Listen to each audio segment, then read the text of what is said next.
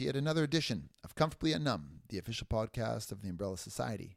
My name is Blake Anderson, the host of this podcast and also the programs manager here at the Umbrella Society in beautiful Victoria, British Columbia, on the traditional unceded territories of the Lekwungen speaking peoples.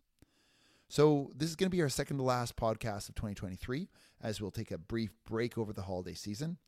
And speaking of the holiday season, I just wanted to touch on and acknowledge the fact that although the holidays can be a time of warmth and celebration and happiness, this time of year can be incredibly difficult for many of us, especially those struggling with substance use challenges or even in recovery. Uh, the Christmas season can bring up hard memories of holiday hardships riddled with shame and guilt. So please remember that not everyone is in a joyful mood at this time of year. It's difficult because at a lot of times Local resources and supports can shut down during this time of year where the need for support is actually greater than other times of the year. This is why I'm grateful for the programs that do remain open and consistent throughout the holidays. Um, in Victoria, uh, RAS, the recovery support group through Island Health, which runs every day, 365 days a year. It's so vital due to its consistency and providing support when other services are closed down. So, just a shout out to RAS Group. Um, you know, Umbrella is trying our best um, to increase our supports through this holiday season as well by expanding our drop and support opportunities. Uh, anyways, this is just a reminder that this season may be harder on some than others. Um, okay, changing gears. I want to introduce my guest for today. Um, I have on a really amazing woman by the name of Eileen. Eileen has been a friend of Umbrella's for a long time. Uh, she completed her practicum with us uh, as part of her mental health and addictions program through Camosun College here in Victoria. She's a prominent member of the recovery community in the city and is well known for her kindness and grace.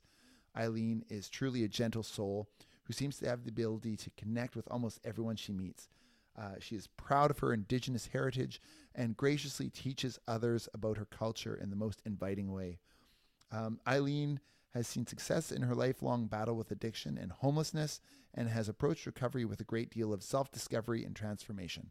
It is my pleasure to introduce Eileen to this podcast. Okay, Eileen, thank you so much for coming in today and uh, having a chat with us. You've been a part of our recovery campaign this year uh, yes. through the month of September. Uh, you've also been well well known in the Umbrella family. It seems like for, for a long time. Um, I know you did your your practicum with us mm-hmm. uh, when you were doing your mental health and addictions program, and yes. that was amazing. And yeah. you were able to impart uh, some some cultural uh, significance to, to your, your time with us and, mm-hmm. and really share that, um, you know, with the residents of, of, you know, the place you were supporting. Yeah. Uh, that was quite powerful for us and we really uh, appreciate that. So yeah. we, we've really, uh, yeah, had a, had a great, great relationship yeah. with you so far. And I'm just so glad that we could get you on and, and hear your story and, and have a chat. And thank you so much for taking the time. And I always say this, thanks for having the courage to come and share your story. I know it's some, sometimes not easy. So. Definitely not. Definitely not. And Klecko, Klecko for inviting me over. It's such an honor to be here today. Amazing. Uh, yeah. Thank you. Yeah. Yeah, so you know, I always start, and I'm starting to feel like a broken record when I say this, okay. but I love to get a, a, backstory, and, and and I really like to hear uh, some context. You know, yeah. what what you know led up to, to addiction, and what, what life looked like. You know, during during your your active addiction. Um, okay. You know, uh, and steering into you know that that journey into recovery. Um, yeah. Yeah, I, I, mean, I would love to start. Where, where, did you grow up? I mean, I don't well, know a lot about your, your story, to be honest. Yeah, um, again, you know, that's one of the things of the blessings of being here is that, you know, I get that we've done some professional work in the past, but, you know, nobody really knows whose story's whose, right? Right. Other than being acquaintances. How you doing? How's your day going? Everything's fine right? Right. But yeah, that that's one of the blessings of doing this is that you get to know a little bit more about me as I get to share it with others, right? Absolutely. I was basically born and raised in Nanaimo, BC. Okay. And you know, I, the island is home. I've always bounced between Victoria and Nanaimo throughout my decades. Right. And I'm 53 now, so you know, Victoria's home. Right. Yeah. Absolutely. Yeah. Yeah. Okay, and as far as um, you know, growing up, was it fairly fairly typical? Mm. Um, uh, yeah, fairly typical. Yeah. Childhood. You know, this is the thing. You know, I I grew up in a very dysfunctional, very unhealthy setting. And, um, you know, it was pretty painful, but, you know, there was some good times too, right? I mean, sure, there was some bad times, but there was some good times as well, Right. right? Yeah. Um, I grew up in a family like my mom raised me by herself with my other siblings. And, you know, she did the best she could with what little she had to go on, right? Right. Yeah. I'll give her that, Right. right? Because she is my mom and she did the best she could with me Absolutely. And my, my, my past siblings. Yeah. Right. Yeah. Yeah. Yeah. You know, I think that's uh, it's always something to recognize. You know, Yeah. and even if there's there's challenges, you know, Yeah. recognize that people are, are just human themselves and Right. trying the best they can. Right. Yeah. Yeah. So, I mean, as far as you know, addiction is concerned, when did Mm-hmm. when did that start showing its face in, in your life, or when did you first kind of get introduced? Well, Uh, you know, it was so rampant with my mom Right. and many of her partners. Um, it just really became part of the norms when I was growing up. Um, her substance use. Um, it was just something that I've learned over the decades. And I remember when I was a kid, I, I knew when the check days were, right? I knew when the family allowance days were. Mm. Funny thing about that, too, is that those are the times I knew I could get into trouble, right? So, yeah, the addiction was at home, it was very rampant. You know, there was violence, there was the mm-hmm. police, there was being evicted, so on and so forth, right? These are the norms that I grew up with. Right. And, you know, therefore it was inevitable that I became an alcoholic and a drug addict Right. eventually, way before I picked up. Right. Right. Yeah, Just but the environmental impact Yes. alone. Right. Yeah. Again, you know, being mindful that it is my mom and um, she did do the best she could with what little she had to go on, Right. right? And I do love my mom. Absolutely. Yeah, Yeah. yeah. Yeah. Yeah. And so, you know, obviously like yeah, like you say that kind of sets the sets the stage for for, Yeah. you know, your future in, in a sense. Um when when did you personally start getting introduced to, to substances at a really early age or was it Um, I just remember it was basically, I think I was 14. I had my first drug. And then I was about 15. I had my first drink. Hmm. Right. And it just did something to me that it made me feel better. Right. Right. It took away a lot of my problems. I remember where I had my first drug. I remember exactly where I had my first drink. Right? Yeah. So yeah. these are kind of like profound moments in your life essentially, right? Yeah, you know, Right. it was in Nanaimo, and you know, again, you know, after watching my my family or my mom be doing that all the time, you know, I just never really, it never really, I'd have to say, attracted me, Mm, Okay. right? Until I actually used them Right. myself. I just remember my mom just she kept telling me when I was a kid, e- even way before I picked up, hmm. I know you use, I know you drink. Come on, you can have one with me, right? And I would I would say oh. no, say no. And I remember I don't know how many times I told her I don't. Right. And I, I didn't even smoke either at the time, right? yeah, okay. So yeah, um, until I actually had those, that was basically it was all downhill from there. Right. Yeah. Right.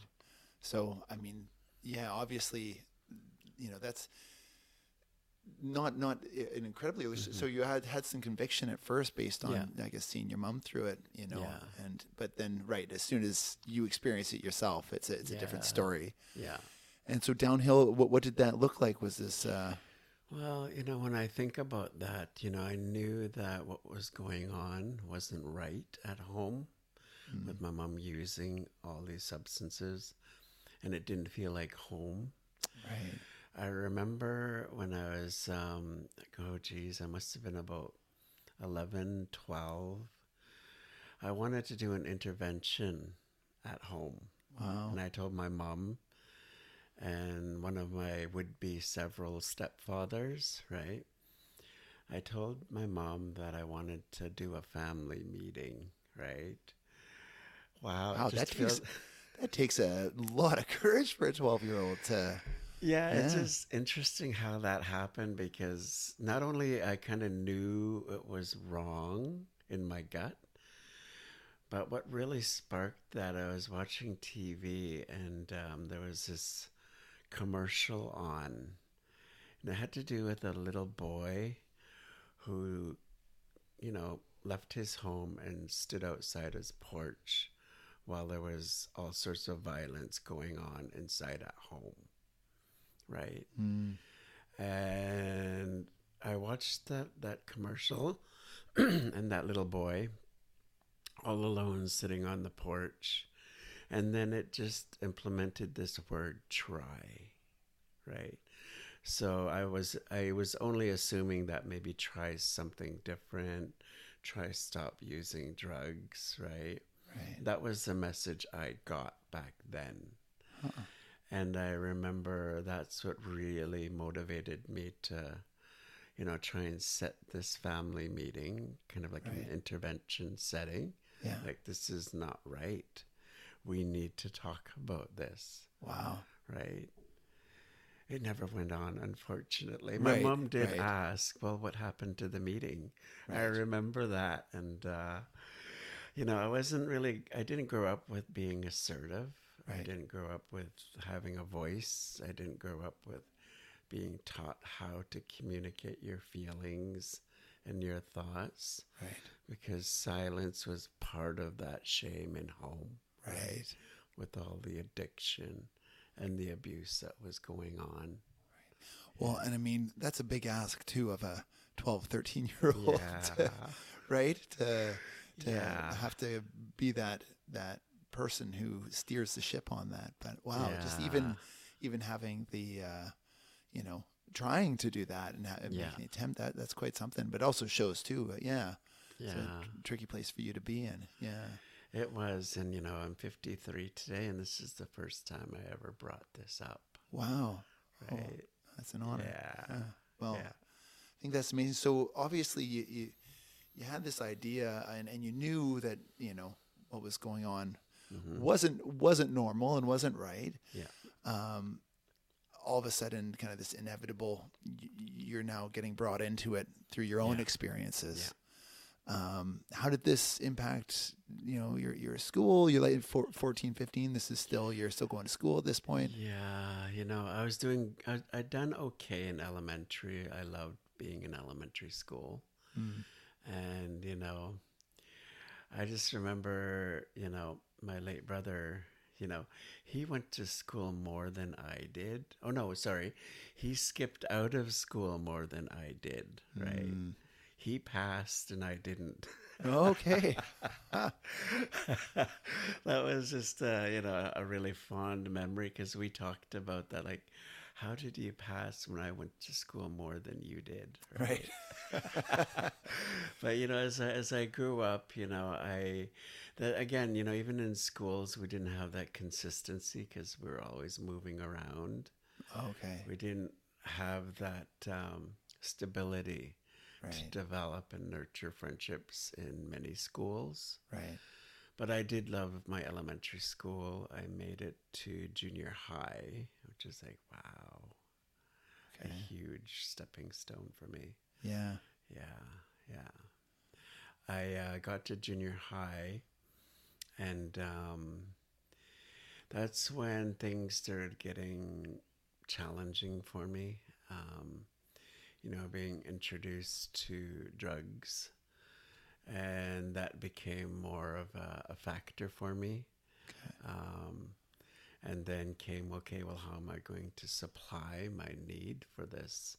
Right. Right. So, of course, I had to also learn how to steal in order to, you know, pay for my drugs. Right. So, you know, again, you know, the whole high school thing, it was pretty much all downhill. Mm. Um, I just remember, you know, before it got to that extreme, that, um, you know, I was at um, John Barsby and they were about to expel me, right? And I had to face the principal by myself Man. on both counts to try and keep myself in school, right? Right. Because my my mom was not able to be present during that time. Right. So I really had to learn how to stand and fend for myself. Right. And I did that. I went to the principal a couple of times in junior high to say, please don't kick me out of school, right? Mhm. But the, his decision, decision still stood two times, right? Right. So eventually I got expelled from junior high school and started getting in trouble with the law. Right. It was, again, you know, it was pretty clear to which direction I was going. Yeah. Right. Yeah.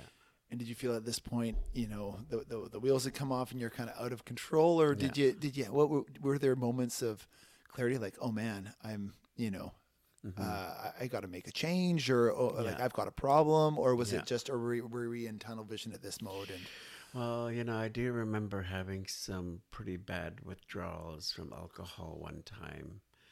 And it was my first introduction. I didn't really like what it did to me. I knew that. But um, I just continued to drink anyway, just to make myself feel better. And, you know, as for the drugs too, you know, it, it just all really has taken a big snowball effect because it now became okay, now I really need to keep up numbing and keep inducing these drugs in order for me to make it throughout the day. right, Right. right. Yeah. So Yeah. it was just now a sustainability Yeah. issue, and how am I going to sustain so I can feel okay? just to keep it going. You know, again, it, it didn't take me long to get addicted. Um, again, it was, you know, it didn't matter which one I used. It both of them made me feel better about Right. myself, and both of them made me, you know, whole, if you will. That's what I Mm. believed back Yeah. then, right? Right. Yeah, yeah. Okay. So, you know, it sounds like this is kind of going towards a, a, a, a hard hard path that, that Mhm. all of a sudden you're on. Um, When when was your your first step? Did this like go right through in, into your twenties, or when? How long did it take for you to hit a point of reckoning, as it were? You know that hey, I, I need to do Mhm. something about this, or Yeah. you know, was it? Well, I'm I'm that type of um, addict that is pedal to the metal. Um, you know, there's that's definitely one of my transferable skills. um, you know, it's like my determination and my willingness never ever ever stops. Right. So, you know, it got to the point where, you know, I was 16. I was not only kicked out of home, but I left home and hit the streets, right? Okay. So, therefore, you know, getting introduced to the streets at 16, it's like, oh, okay, now I'm here and I have this new girlfriend. Like, well, what do we do now, right? Living on the street in Vancouver.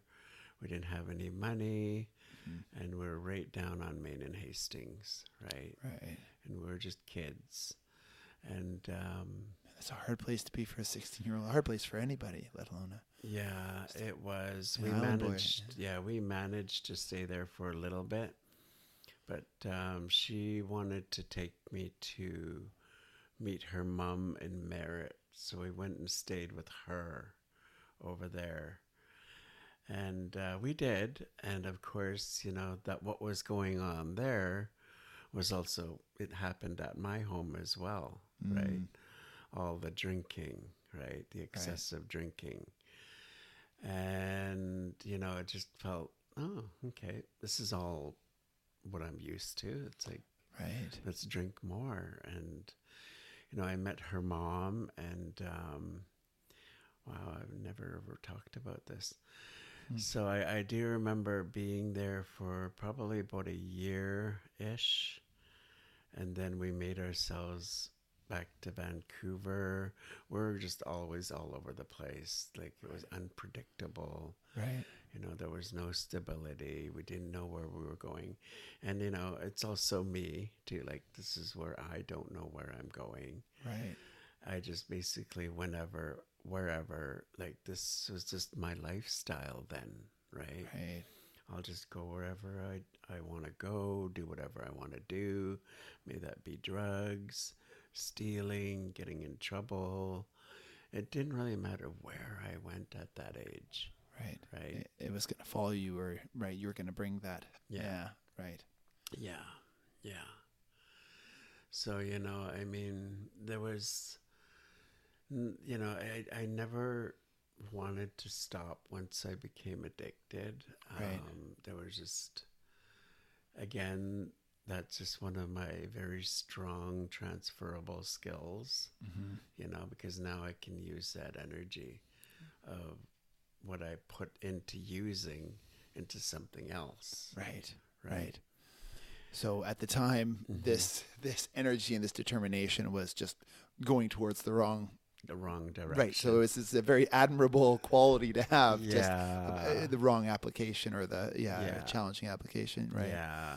Okay. It did lead to jails, hospitals, and institutions and death. Right. Like it's it's mentioned in the programs that I go to and that I love. You know, I mean, I remember, you know, I um, didn't really know too much about recovery or or or that it even existed. Just other than that, um, that little intervention I attempted to do in my early years, but I didn't Mm. know that there was actual resources for people who are struggling Mm, with alcohol and drug addiction, right? I had no idea. right. So, Right. so you were kind of you didn't even know this world existed, and you were just right entrenched in the world that you knew Yeah. at yeah. this point. Right. Yes. Yes. So on the on the streets, you know, in a in a bad way, kind of in your, from your teens on, uh, it was, you know, was there was there a shift? And I mean, I, I guess periods of Mhm. incarceration too, is Yeah. which I, I, know from you know my experience working in in the the jail, um, how challenging that is, going back and forth between these two worlds, and how that can really become a, a quite a cycle. Yeah. Yeah, I remember too in my early 20s that um, this is something that I believed. I believed that if I went to jail, I'd be away from life for a little while and I'll be okay. Uh, That's what I strongly believed. so it was like a reprieve almost, or yeah, like a, it right? was because it stopped. You know, it kept me contained, right. right? And when I knew I was contained, I knew I couldn't really do much. Right. right?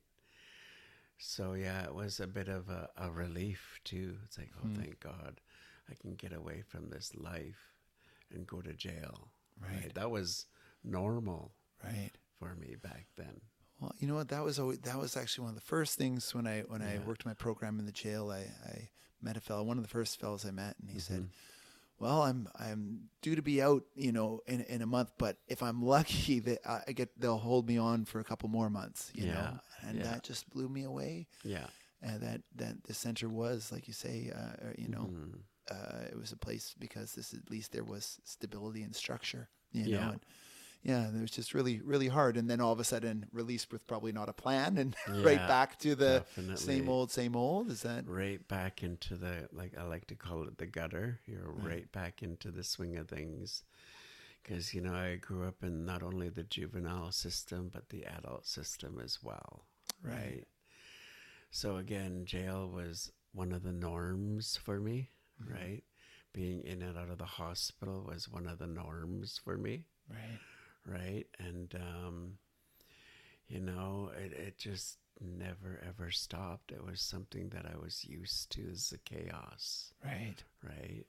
Yeah, Or that's that's the familiar piece, right? Yeah. And, I mean, that's Yeah. such such a struggle is when that chaos is is the prevalent force, and Yeah. and, and the, the the almost what you can rely on is the chaos. That that makes it really hard. yeah, Yeah, to feel like there's ability to make that change, because any any Yeah. calm or any peace that you're seeking seems almost foreign, right? yeah.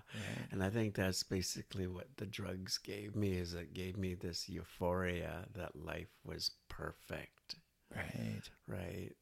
I didn't have to feel. I didn't have to think. I didn't have to be responsible, right? It was all taken away.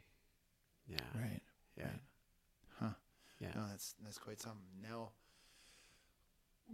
what do you do? You remember your first uh, intervention, or your so obviously there's hospital stays and Mm-hmm. Yeah. there's you know jail you know jail time. Yeah. Not exactly what we could consider you know uh, a stab at an Yeah. intervention, or, or Yeah. when so when did you first become aware of you know uh, that recovery was possible, or that there were options out there for you?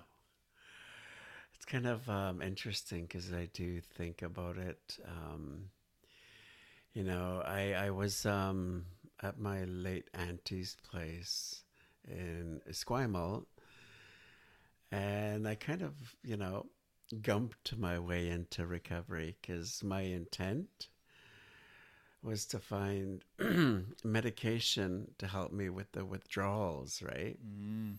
So I went to a doctor's clinic in Esquimalt while I was inebriated and asking for medication to help me for tomorrow's withdrawal. Right. That was my strategic plan, right? Yeah. So the doctor laughed because he, he he knew I was inebriated and mixing the medication with alcohol is just a no. Right. So he goes, Well, why don't we get you into detox? I'm going, Well, I'm here for medication. I'm not here for detox. I didn't know what detox was back then in my Right. early 20s. Right. Yeah. So he, um, he didn't give me the medication that I wanted. um, he ended up making the call. I said, okay, whatever. You know, I mean, yeah, it didn't really, it didn't really matter because I didn't get what I wanted. So I went and I told my auntie and my late brother that, okay, I guess I'm going to detox, whatever that is. Right. So that kind of, you know, it really opened the doors to the programs that I didn't know existed, right? Right. And it was such as AA and NA, right? Because I was first introduced to AA and then NA. It's like, oh, well, what's this, right? I'm Right. just here to detox. I don't know what this is all about, right? Right. Huh. so ta-da here Right. I am.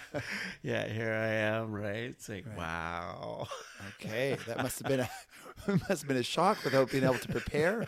Just jump right into detox, right? yeah Uh, and- Now, so that first experience, a bit of an eye opener, I guess. While you're there, yeah you start understanding that there's other, you know, options out there to support you. It was good to know that you know the facility was there um because you know I, I was you know a really heavy binge drinker Okay. right? And it was always imperative, even by my doctors, that you know that I do have the medications accessible for my withdrawals, Mm. And knowing that detox was there, you know, it was my safe place Right. where I can, you know, detox for eight days and feel good and ta-da, good to go. You know, I got my eight days. I'm feeling better. I'm ready to go out and relapse again, right? right. So it was just a breather. It was, just a- yeah. basically, yeah, yeah, yeah. But probably probably valuable breathers and probably planted a bit of a seed that I just kept going. I think that was the magic of it. Like, right. you know, you hear it in the programs, just keep coming back. Right. So, you know, in hindsight, that was that was the only safe place where I knew I could go and where I would be able to be safely detoxed for eight days and I would feel safe. And then I would just keep going. I was a, like I was a total repeat offender at detox, but I kept going. Right. Hence, you know, the meetings were always there too, right? Right. So I the meetings are kept coming to coming you. Yeah. Right. Yeah. Right.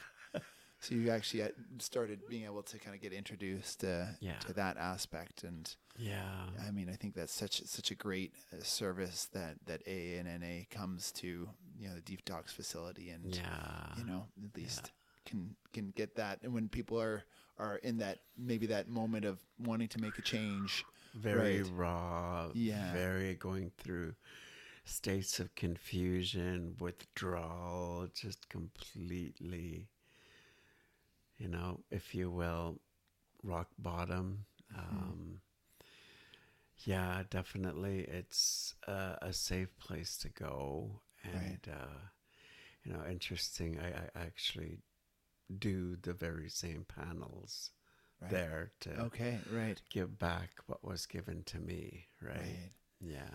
Yeah, you know, I, I mean, it just uh, what you're speaking of is just like the the absolute importance and value of of a facility like a detox Yeah. facility, Yeah. and you know, I'm always saddened by how long it takes people to get in because. I really feel that if we had a system that people could, like you say, Mhm. keep on coming back, and every time you might be building a little bit upon Yeah, that, and yeah. actually having that ability to, hey, when I need that detox, Yeah. it's there and it's there kind of in real time Definitely. you know I, I i feel that if that's something that you know if that's on my wish list like that's always number one on my wish list is have a have a place where people could walk in and just be able to get those services because right Yeah. you, like you're saying this is Mhm. You kept on going back and so Yeah. without even really wanting to maintain your sobriety at the time you Yeah. were building and working on your recovery right Yeah, yeah. Funny thing too about that detox too. Um, you know, I I'd always go in as ironic as it may seem. I'd always go in just a week before check day, right? Mm. And that was basically my little system. And then I'd watch a lot of the people leave right on check day right because it is a trigger. It's like, oh, Yep. I got money Got now. money yeah Ta-da! Off to the races, right? Yeah. I'd watch them all leave. Like the whole detox would clear right out every month. right I'm like, oh my god, there they go.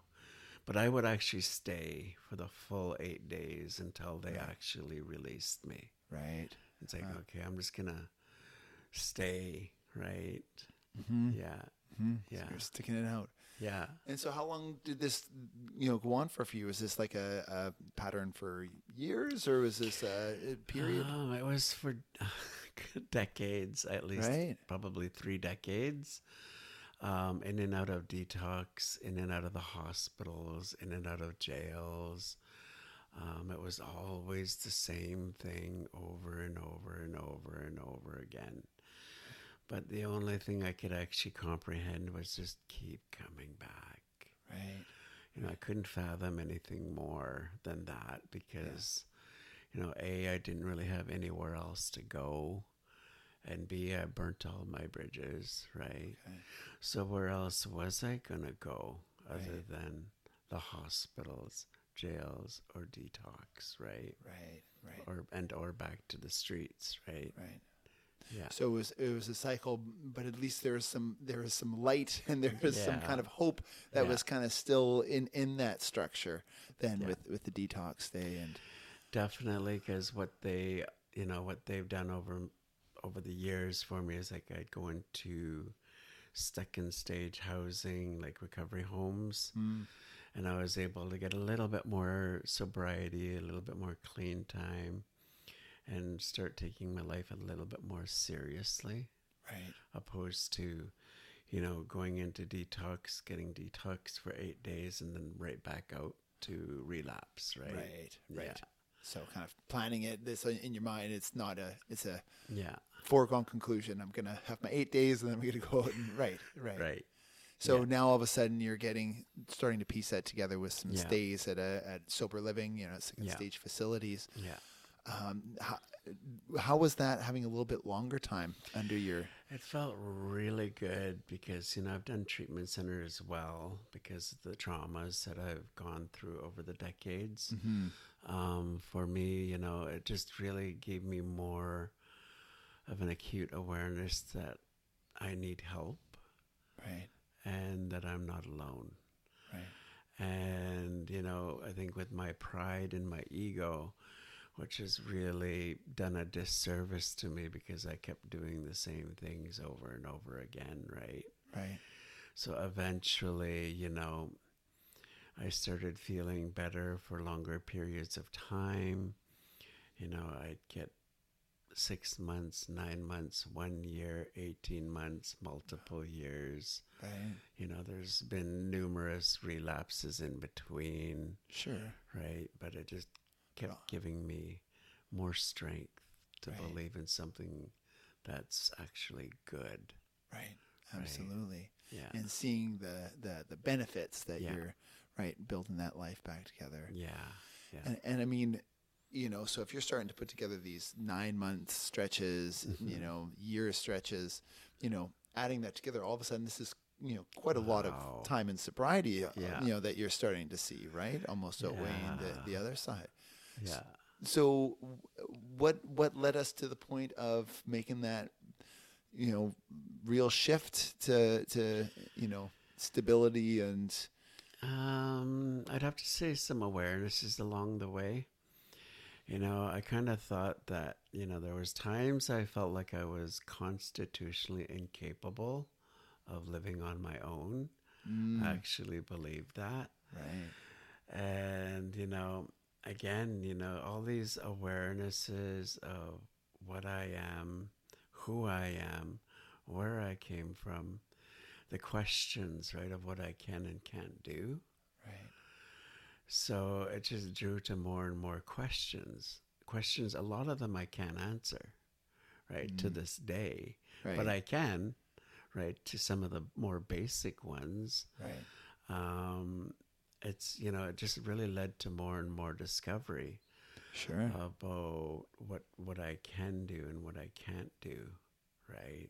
right, So I'm very, very fortunate to be where I am right now because, you know, despite my past, despite the traumas I grew up with, like even, you know, being raised off reserve and not knowing my culture and right, not knowing where I fit in, um, particularly fit in as a two spirit person, right, um, that was even more challenging.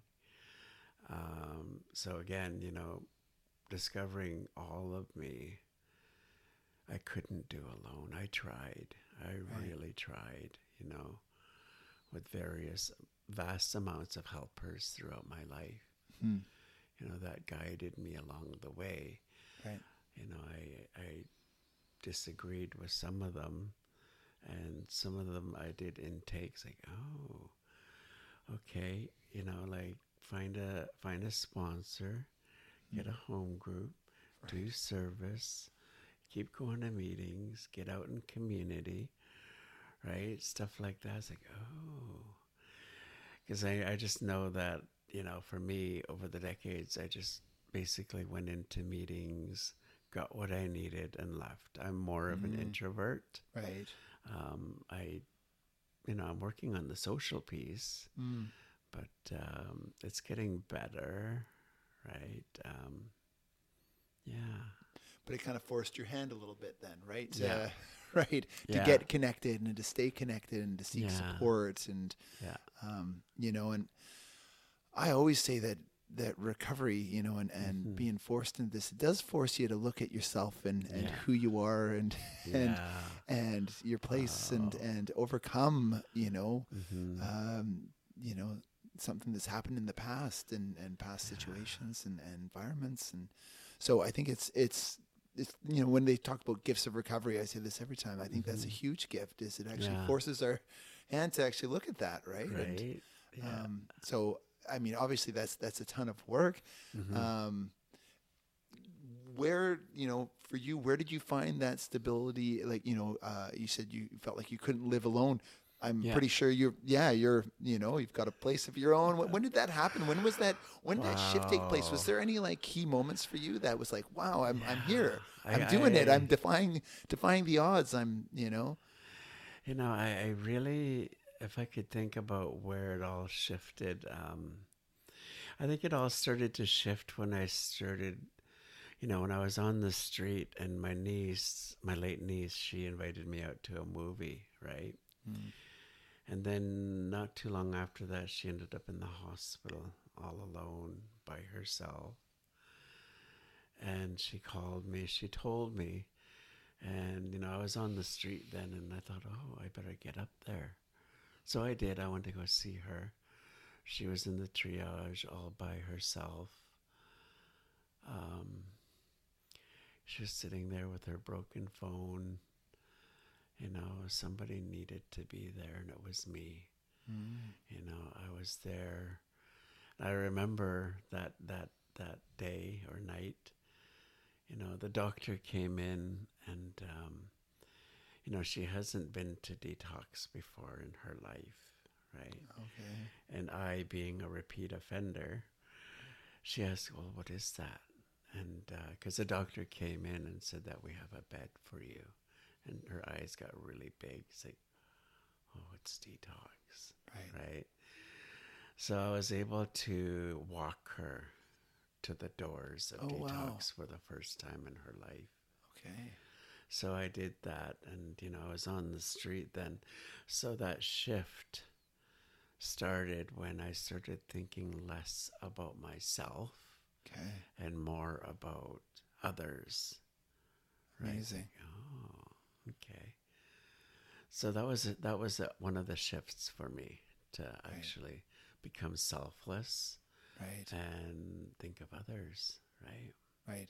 Yeah. Almost looking, it's like that service piece, right? Yeah. right. Yeah. Yeah. Right. That hey, I actually have something to offer here. Yeah. Right. Yeah. Right. Yeah.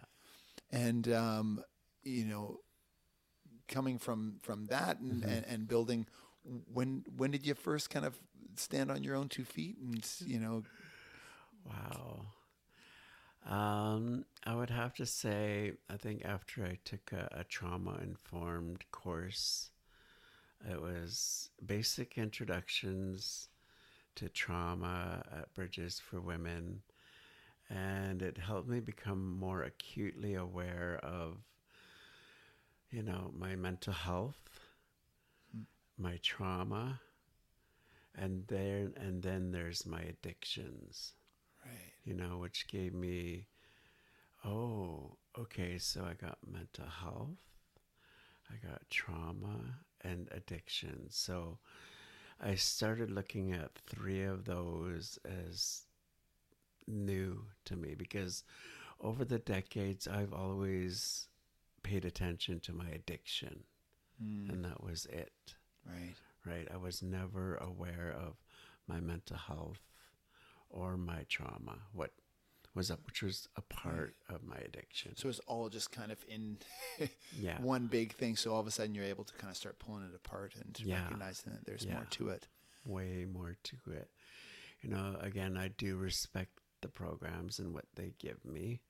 Like, it gives me the ability to be aware that, yes, I am an alcoholic, I'm an addict, but I, it also, there's only so much that can do for me because I needed to take a look at my mental health and my traumas in community outside of the programs, respectively. Right. Yeah. Right. Yeah. Okay. Yeah. And so now kind of getting this firm grasp on Yeah. and really putting in the time and, Yeah. and effort. Yeah. Um, when when did you shift to kind of more of that service work? You know, I, I know that Ah. because that that is kind of where the, the shift took place for you, did it not? It where all of a sudden it's like, hey, I want to take my experience and and put it to good, right? You're you're starting to seek personal recovery and, and starting to get some stability and Yeah. assuming at that point you've get getting your own place and getting kind of back on when did that shift to be like hey i gotta i need to do something with this and i need you know Um, I think the most important thing, like, you know, I remember, you know, I reluctantly got into service for NA. You know, I started getting to, you know, a PR level. And that really gave me something to go on to look at, you know, really getting into service. You know, I mean, I know I got my home group. I got a sponsee, I'm doing the steps, I'm going to meetings, so on and so forth. But really looking at the business aspect of doing things for community right and having that structure okay. because I didn't have structure in my life, right? right So having that that um, that gift of being of service for both organizations, it gave me that structure. It gave me that confidence and that ability that oh, I can actually do things for the community to help them, right? Mm. So it really gave me a lot of routine. It gave me a lot of structure to Right. build on a foundation of being able to be out in community and also still do my programs because I, I do have to be mindful that yes, I'm still an alcoholic. I'm still an addict. Yeah. I still need to go to meetings, right? right there's still things that you need to do for you it's medicine to me. It's yeah, medicine, right? right, Yeah, yeah. And if I need to take that very seriously, right? And Right. Uh, change takes time. right absolutely Yeah, yeah yeah.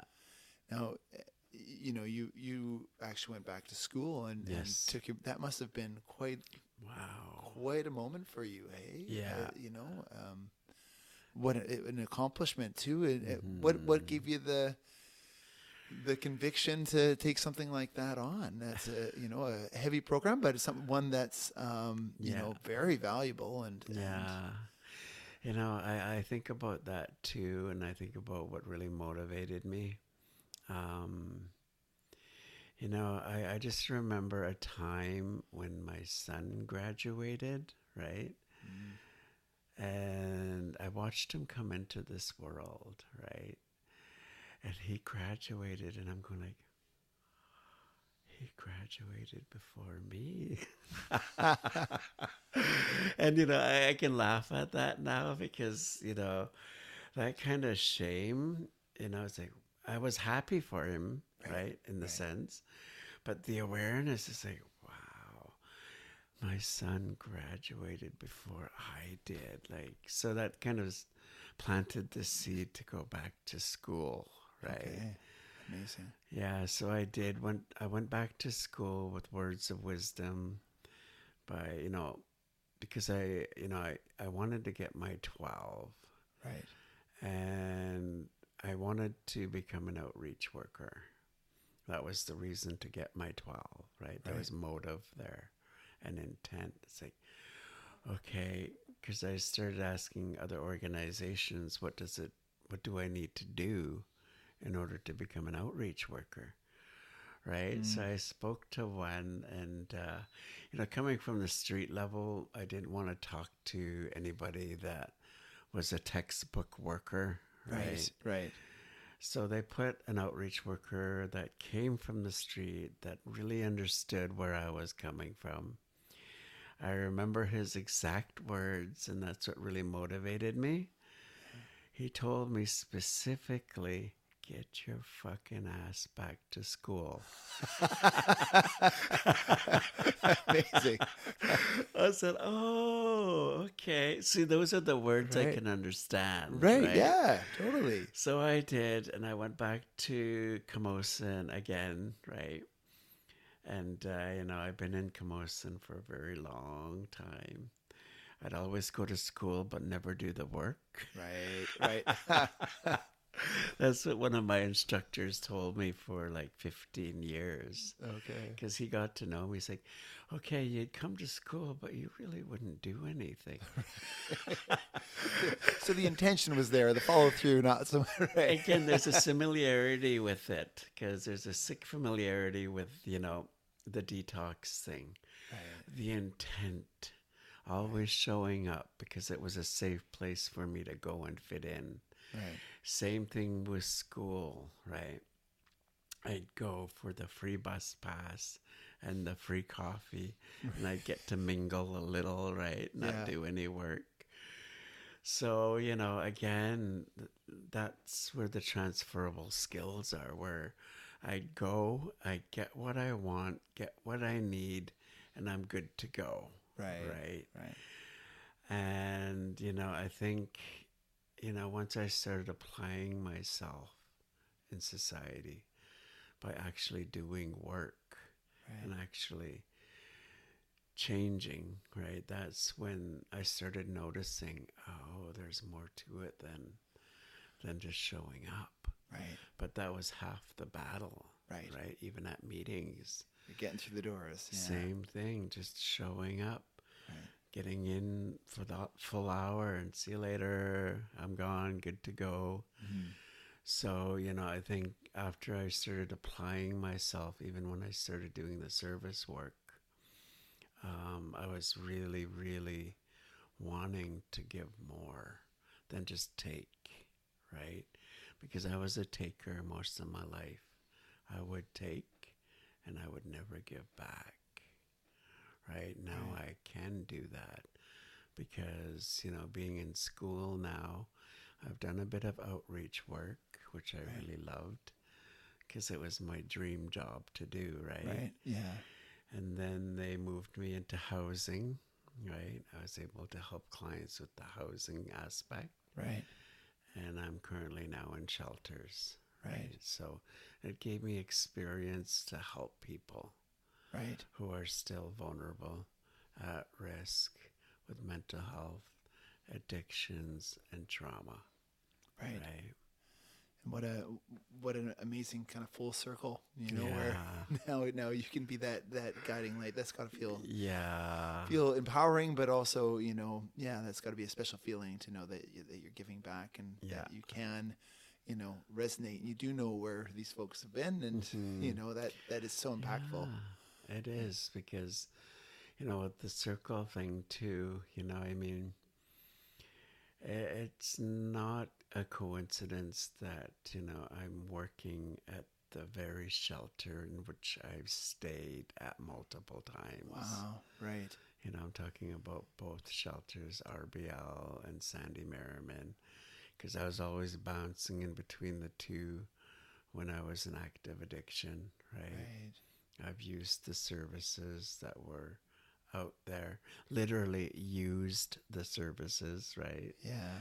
Without giving anything back. And, um, you know, I started by doing volunteer work at Rock Bay Landing, you know, by doing the clean and safe team because I wanted to give back to the community Mm. because, you know, they housed me when I was at high risk on the streets Right. And Sandy Merriman as well. You know, I was suffering immensely at both of those places. And now, you know, it's such a gift that I'm able to help our people that are there, which is family to me, right? Mm. I mean, it's good to have the training and all that and the tools, educational tools to help, Right. which is definitely very helpful for me Right. Because you know having knowledge of the streets is one thing right having the education to help is another Right. Yeah. Absolutely. Yeah. Yeah. So now Yeah. you've got both of those yeah elements at play. Right. exactly Yeah. and it's such a gift to be able to do that because now to not only am I acutely aware of self-care burnout um, managing my life with the programs therapy my family life my family life right hmm friends in recovery friends outside of recovery Right. right and I just want to touch on a little bit about umbrella. You know, I mean, I just remember in my early recovery that I didn't know how to go out and meet for coffee. Right. You know, I, I it's like, oh, well, okay, we'll go have coffee, right? the, the two workers I had in Umbrella is like, wow, you want to go out and meet coffee, have coffee, like, whatever. Right. right. It's that kind of um, uh, that invitation to get back to something normal, right? Yeah, to, to find some normalcy in it. It was Right. really, it was all about connecting, right? Right. And I remember the workers, they were great. Um, Ron was one. I, I still remember the other one. I, her name keeps slipping, but they were the first two workers I had. And it just really, um, you know, because, you know, I mean, you know, respectively, they talk about coffee after the meetings, but, you know, again, I was that type. I'd go into the meeting, get what I wanted, and see you later. Right. Never have coffee with those people whatsoever. Right. But this was the introduction to learn how to actually go out in community Right. and connect and be with somebody and, you know, how are you doing today? Right. Right? What's uh, is everything okay? Just an authentic human connection. Right. Right. Right. which which seems to, normal to some, but for you know, but when you're in, in active addiction or doing that's that's not uh, that might Yeah. not be a normal thing, right? And for those who don't know, yeah, our outreach team uh, always will meet people just out in community wherever they're at uh, for you know for a coffee and uh, trying to make it as just normal uh, an interaction as, as Yeah. possible, really, and just taking away that stigma, right? So I, that, that's funny that yeah that you mentioned that. That's uh, yeah, I could just remember, you know, I mean, it taught me so much. You know, again, I'm, you know, I, I, with all these labels, you know, being an introvert, you're an alcoholic, you're an addict, you have PTSD, you know, all these things, all these stigmas mm-hmm. attached to that. You know, I'm, I'm just a human being that Right. wants to experience things that other human beings experience. absolutely And that word normal is like, it was never normal. Right. I don't know what that is. That's amazing. Yeah. Yeah, but now I get to feel, I get to talk, I get to mm. communicate, I get to connect, get out of isolation. You know, that's something that I would encourage anybody that feels alone mm. and feels not not counted in. You know, um, you'll probably see me out there. Say hi. You know, I'll say hi, and you know, I mean, it's all about connecting. It's all about being inclusive. It's all about, you know, hey, this is what's going on for me today, Right. vice versa, right? Right.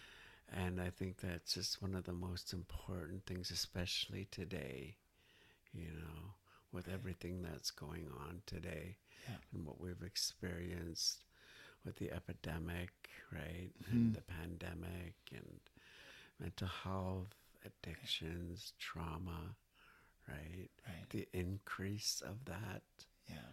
right?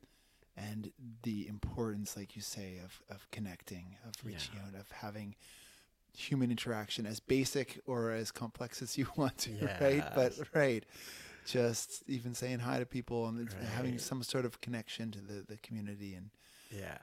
I, I think that's amazing. And I always say too, those you know, um, A and NA, you know, is you're just any kind of meeting where Yeah. you're meeting people that might be having the same struggle as you. How powerful that is, right? It is. You know, I've been to pretty much every program I can think of.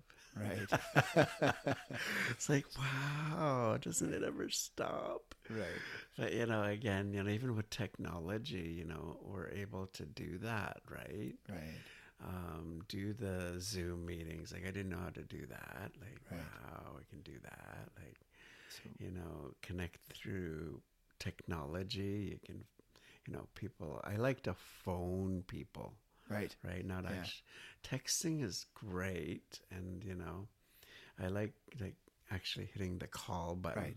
Actually having a conversation. Yeah, I know. I'm, I'm the same way. Yeah, it's, there's right. There's Yeah. something different about that, right? Yeah, yeah. And I, I often sometimes, you know, will shock somebody with a video meeting, like, oh, you want to see my face too? Right. Right. but connection is connection. Yeah. So, yeah. is- would that be your, your big, you know, for people that are, s you know, you know, people that you work with, or if Yeah. you go to detox on the panel, yeah. you know, what is that your big message is to connect, or what, what, what do you say to, what do you say to folks? Yeah, I know. It's just I, I I understand the suffering. Hmm. Um, you know, I know that deep down inside, you know, doing things alone with that pride, you know, I'll make it. I got this. Hmm. I'm fine, right? When we're really not, Mm. right? Those are the moments where connection happens. And, you know, it comes from a power that's greater than ourselves, whatever that power is, Right. right? Because that's what I love doing. I'm a helper. I'm inviting. I'll always, you know, I'll always have time for you, Right. regardless of the busy, busy, Right. whatever you're doing, right? Yeah. Absolutely. Oh, amazing. Yeah, yeah, Right. yeah. Uh, I think that's just so great, and I'm just, I'm so grateful that we have someone like you in our community, and Yeah, and yeah, yeah. continuing to, uh, you know, pump that message, and just, and also to, you know, you're Mm-hmm. you're treading this this path of, of recovery, and, and you're doing it really gracefully and, and admirably, and uh, Yeah. you know, this has just been an absolutely amazing conversation. I'm I'm so glad that you took the time to come in and and you know tell this story, and and I, I know that this is gonna make a big impact for those who are listening. So I really appreciate you, and I I really appreciate you coming in. Uh, thank you. I really appreciate giving back and being a part of. So important. Absolutely, So important. absolutely. Yeah. Well, thanks so much, Eileen. okay. Okay. All right. Okay, thank you once again to Eileen for coming in. Um, yeah, I just found that such a powerful and amazing story, and I'm just uh, you know so grateful and really touched too. You know, to hear Eileen you know say, "Hey, these are some things that I have never spoken about before." You know, I, I think that's uh, it takes a lot of guts to. You know, have those kind of conversations, especially in this setting, to be able to share with uh, the greater public. So, thank you so much, Eileen. Uh, you know, what struck me was, you know, someone so young at, at you know 11 12 years old being able to um, attempt an intervention you know for her mom and and her mom's partner I, I think that just shows you know the strength of eileen's character and obviously that served her well when when eileen finally decided to uh, access recovery and just uh, eileen's sense of you know always learning not just um, about herself but just learning more about her culture and and going back to school and having that confidence to to give something new a try. I think really inspiring. So thank you so much. Um, in about two weeks' time, we're going to have our last podcast of the season of 2023. I really can't wait. We have another strong uh, woman from our recovery community uh, joining us. So that's going to be a great way to close out the year. Uh, in the meantime, I hope everyone stays happy and healthy. And remember, recovery is possible. Um, talk to you soon from Victoria, British Columbia. My name is Blake Anderson.